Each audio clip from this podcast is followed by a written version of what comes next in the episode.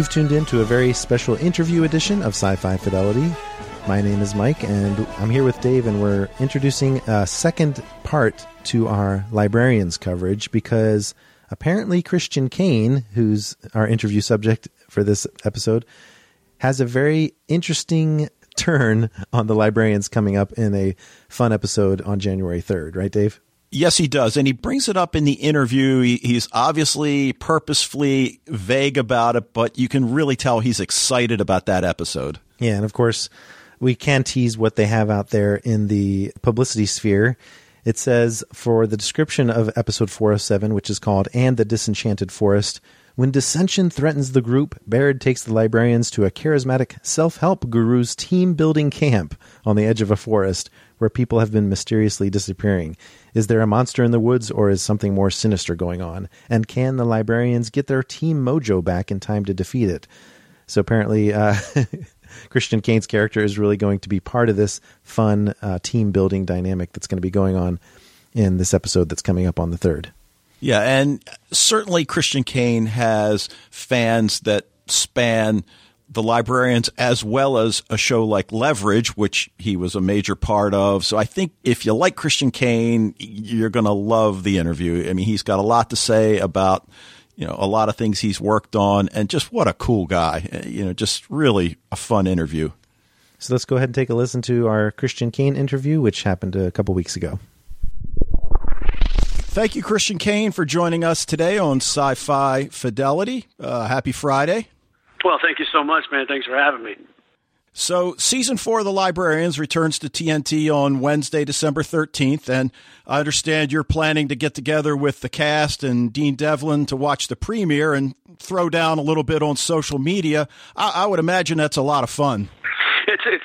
Blast because we haven't seen each other in a couple of months now. We've all gone off and done some other projects and stuff. So this is a fun time of the year for us. We'll go to Dean's place and sit there and uh, you know have a little bit of wine, maybe a couple of beers, and just get to sort of see the fruits of our labor. You know, none of us have seen all any of them cut together yet.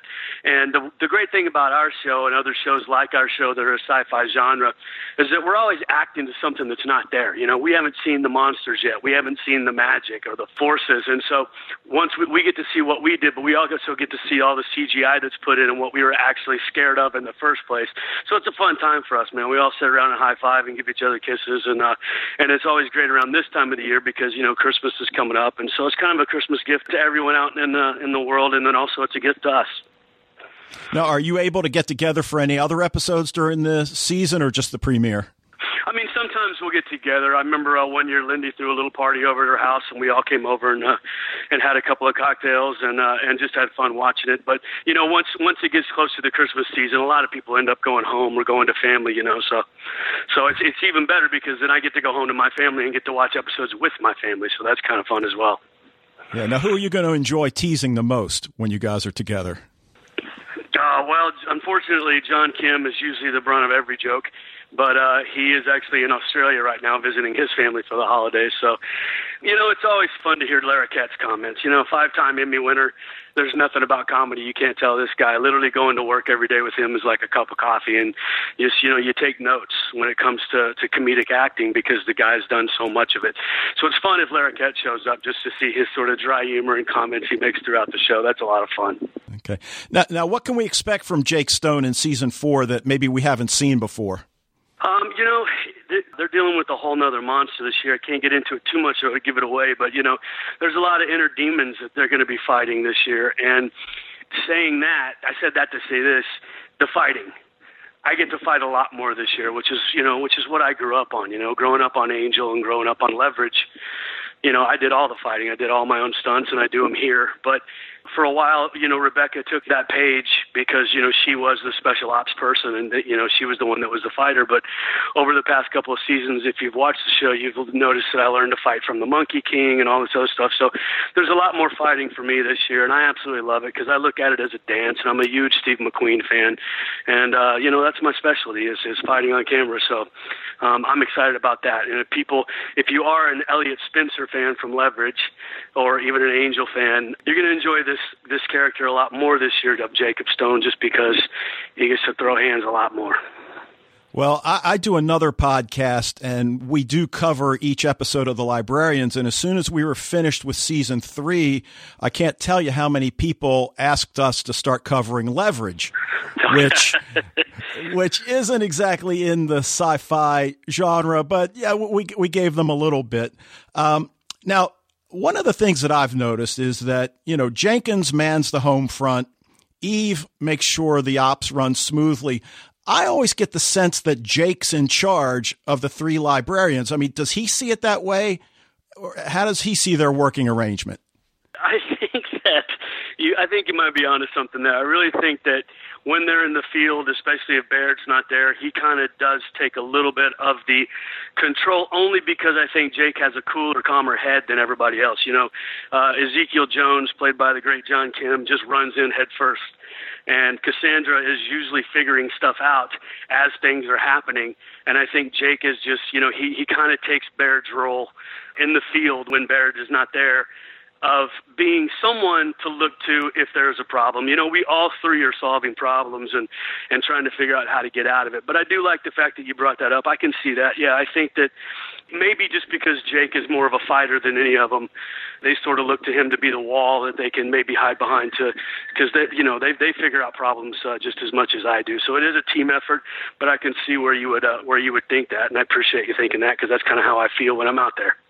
Well, and I think he, his character is so complex because aside from the physicality, he's also got such a high IQ. He's so well read. He's a historian. I mean, there's just so many facets to his character that not that the others are one dimensional, but yeah. compared to him.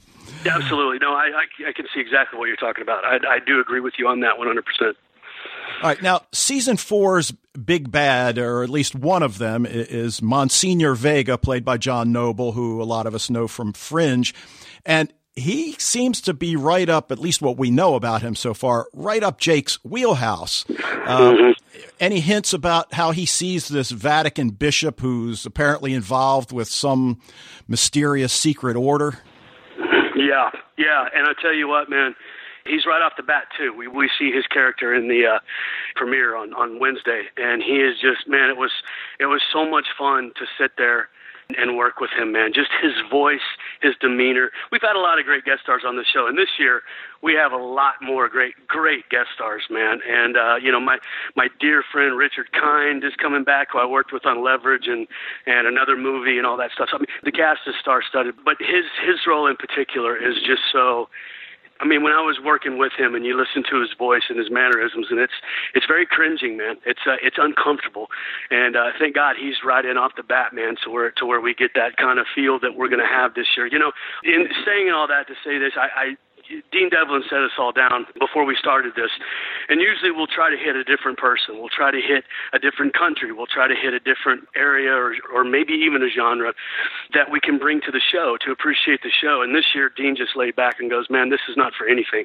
He goes, This season is strictly for the fans.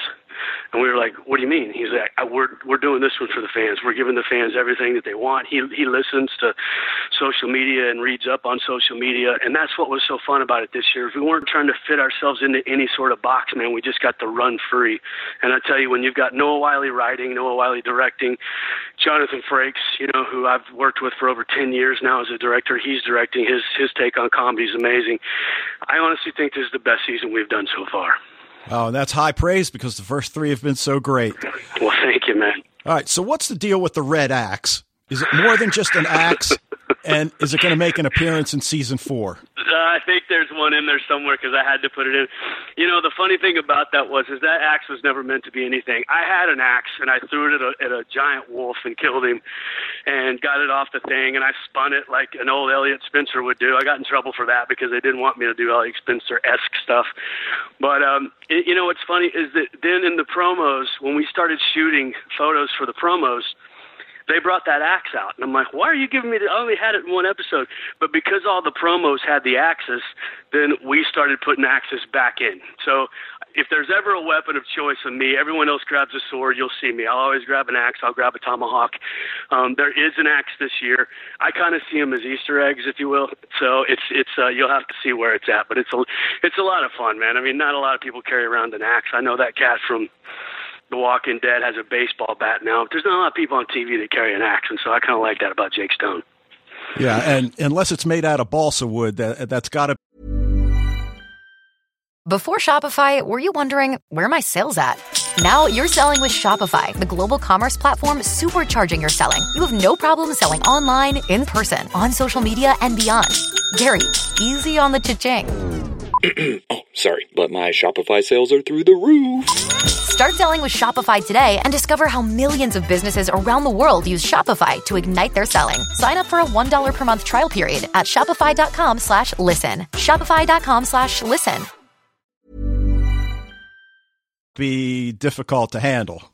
It is, but you know, that's kind of my thing is spinning stuff.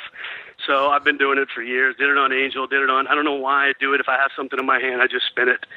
And so uh, it's actually better if it has a little bit of weight to it. That way it distributes the, uh, it, it, it could spin a little bit better. It's heavy. People get scared on the set. I've dropped a couple of them and people freak out, especially Lindy, but she's all right. She didn't lose any toes. all right. Well, now that he's comfortable putting his own name on scholarly articles, might Jake want to step out on his own from time to time, or does he just find the allure of being part of a team too compelling? Uh, you know, it's funny that you bring that up because that's what we're going to end up struggling with uh, this year. That's sort of uh, one of the monsters that we run up to. Is that you know, do we want to do this, man? Is this is this what we want to spend the rest of our life doing? Because it's a commitment. You commit to the library, and so that's a lot of stuff. I'm glad you brought that up because that's a lot of stuff that he that's his battle this year is does he want to continue to do this or does he want to go out and make a difference some other way in the world through scholarly adventures? You know and this is what we're going to have to deal with and this is what has gotten brought up and that's why i think is so fun about this thing is that there are many different monsters there are many different forces but i think the greatest one this year lies within us. All right now the Kaniac contingent wants to know any romantic entanglements for jake stone Yeah, no, man. It's sort of uh I've fallen back into the I hate to bring this guy up all the time, but the Eliot Spencer thing as well. That's how they write for me, man. That's just how they write for me. For some reason John Rogers and Dean Devlin they want to keep me uh they want to keep me single. So there is a romantic interlude this year. There's a whole episode about romance with Jake Stone and what he has to deal with. And that's another thing is that, you know, does he does he want love in his life? Because he can't have it if he's gonna continue to date the library if you will. And so, uh, you know, he's got a he's got a big, big, big episode where he is uh, conflicted about this, and uh, and there was a very beautiful girl that came in and played the role, and that was one of our funnest episodes, to be honest with you, because it all it all takes place at a summer camp, and so uh, we got to be out in the wilderness for like a week straight shooting. Dean Devlin directed, and uh, and it's it's a very fun episode. But uh, you know, listen, as John Rogers used to say, Jake Stone's weekends are full he just deals with the library during the week. But there there might be a kiss or two this year, so uh, so hopefully uh, hopefully the Kaniacs will uh, will either enjoy that or hate that. I'm not sure which one they want. Uh, good point. All right. Well, I'm, I'm, sure most fans of the librarians are aware of your music career. You know, how, how's that going? And got another album in the works, a tour? Uh, writing some music right now. Not going on tour. I'm uh, I'm actually taking off in a in a week here to go with my uh, my best friend in the world, Clayne Crawford, who plays Martin Riggs on Lethal Weapon. Uh, he's got a big charity event in Alabama, so I'm going to go down there and play about 30, 45 minutes worth of music for him. He invited me, to, or he asked me to come out and do it. So I'm going to be playing a little bit over Christmas right there with him, and then go home for Christmas. But you know, we we I do a little playing and singing this year. It's not what people think. It's not going to be the whole, you know, it's kind of a comedy thing. But uh, but I do. I pick up the guitar and I sing a couple of notes on the librarians this year, and uh, that was such a fun, fun episode that Noah Wyle wrote and Jonathan Frakes directed, and uh, you know, I get to dress up as a cowboy and and, and don a guitar again. So uh, that's going to be a fun episode. I think I think it could be a fan favorite because of the writing by Noah, the directing by Frakes, obviously a fantastic comedic director, and then just we let it all loose, man. It's literally like you know, it's uh, it's spaghetti westerns meets Charlie Chaplin. It's just it's just going to be beautiful. Now, was that something you lobbied for at any point? You know, having Jake sing. Actually was going to stay away from it just because you know, it's a lot of times people don't do it right. Obviously, we did it really well on Leverage, and uh, I always, you know, I don't I don't want to make a mockery out of it But then Dean set me down and told me the concept, and Noah had written it in. And me and Noah kind of played around with the song and what to say and all that kind of stuff. And so it became this little uh, this little project that we had on the side. And uh, you know, normally if it doesn't fit the role, I don't like to sing. I don't like to sing for the sake of singing. As a matter of fact, I remember last season there was an episode where I was supposed to sing the whole time, but I talked to the writers and uh, and the director, and I said, you know, listen, I just don't feel it does anything for this character, and it, and, it, and it's kind of making fun of the fact that I do love to sing, and this one was making fun of the fact that he's singing, not the fact that he's a singer. I, I don't know how to explain it really, but it is funny and it's comedic and it's sort of making fun of everything. But it was in such a great light that uh, Dean approached me with it, and I said, "Yeah, man, if you, I, I would love to." Okay. All right, uh, you've got a couple movies. Uh, Christmas in the Heartland has been really well received. How, how was that experience? Well, that was a quick uh, that was a quick experience, man. It was a fun little movie that we did, and I, I got to film it in Oklahoma, which is where I'm from. And so, you know, I've never gotten to. Uh, well, I have filmed something in Oklahoma, but I never really was there for a film. And so that was a lot of fun. You know, it's not it's not often that a, that a guy like me gets to have I had two moms in the movie. If you've seen it, you know one of them is uh, is Bo Derek, and the other is Shelley Long. And to be able to say that I've worked with those two people is just a is a dream come true. And I did a little song with Joe Don Rooney from Rascal Flatts. Joe Don uh, was out here in L.A. recording. Said, "Hey man, just come by and sing a verse." And I was like, "All right, man, no problem." So got to work with Joe Don. Hadn't seen Joe Don in a couple of years, and so we all got to work together. And then his wife, the uh, beautiful, beautiful Tiffany Fallon was my fiance in the movie. So it's really strange because his wife is playing my fiance. He's playing. Well, I can't give too much of the movie away, but it's just, you know, it was, a weird scenario. But we had a fun, man. We were in Oklahoma. It was over the winter. It was chilly. It felt like Christmas time, and uh, you know, there was a lot of wine that that that, that went around during that shoot. We just we just had a blast in each other's company, so that's fun. Uh, and what about Junkie, which looks like it's not due out until late in 2018? Yeah, I don't know what's going on with Junkie, man. I wish I could tell you more about Junkie. I have no idea what's going on. That was filmed a couple of years ago, I think, and I'm just I'm just not sure where it's at or what uh, what they're doing with it. So I can't really speak on that. I apologize. Okay. Now, do I understand correctly that you were a Cowboys fan and now root for the Packers? I mean, how does that even happen? Well, that happens because I'm a huge Brett Favre fan. And I was a Brett Favre fan since Brett Favre hit the scene. He was a tough quarterback. That's how I grew up playing football. Just, you know, there was no helmet to helmet rule. We used to have to run laps if you didn't hit someone with your helmet when I played. So, you know, he was just a tough, tough quarterback. And then Aaron Rodgers just seemed to fit that bill. And I remember Aaron Rodgers at Cal beating USC, and I can't stand USC. And I remember being a fan of his from there. And then he took over the role. And just the Green Bay is just, I just, I just really like Green Bay, man. And and um, you know, something happened a little earlier in life where one of my songs helped somebody get through some stuff, and one of my fans, who's a who's a Kaniac, is also a Brett Favre fan, and Brett.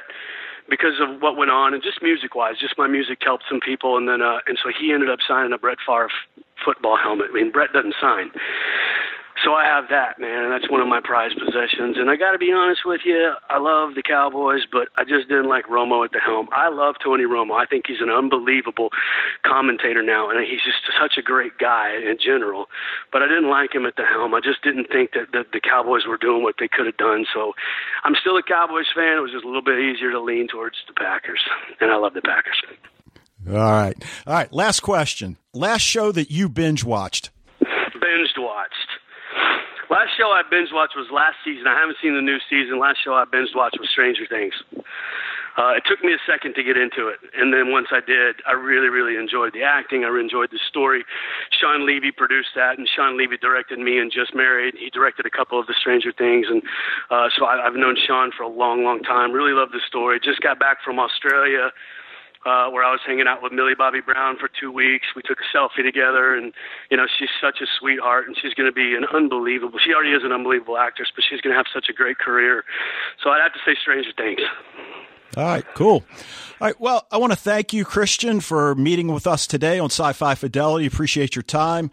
Good luck with season four and beyond, and thank you so much, Christian.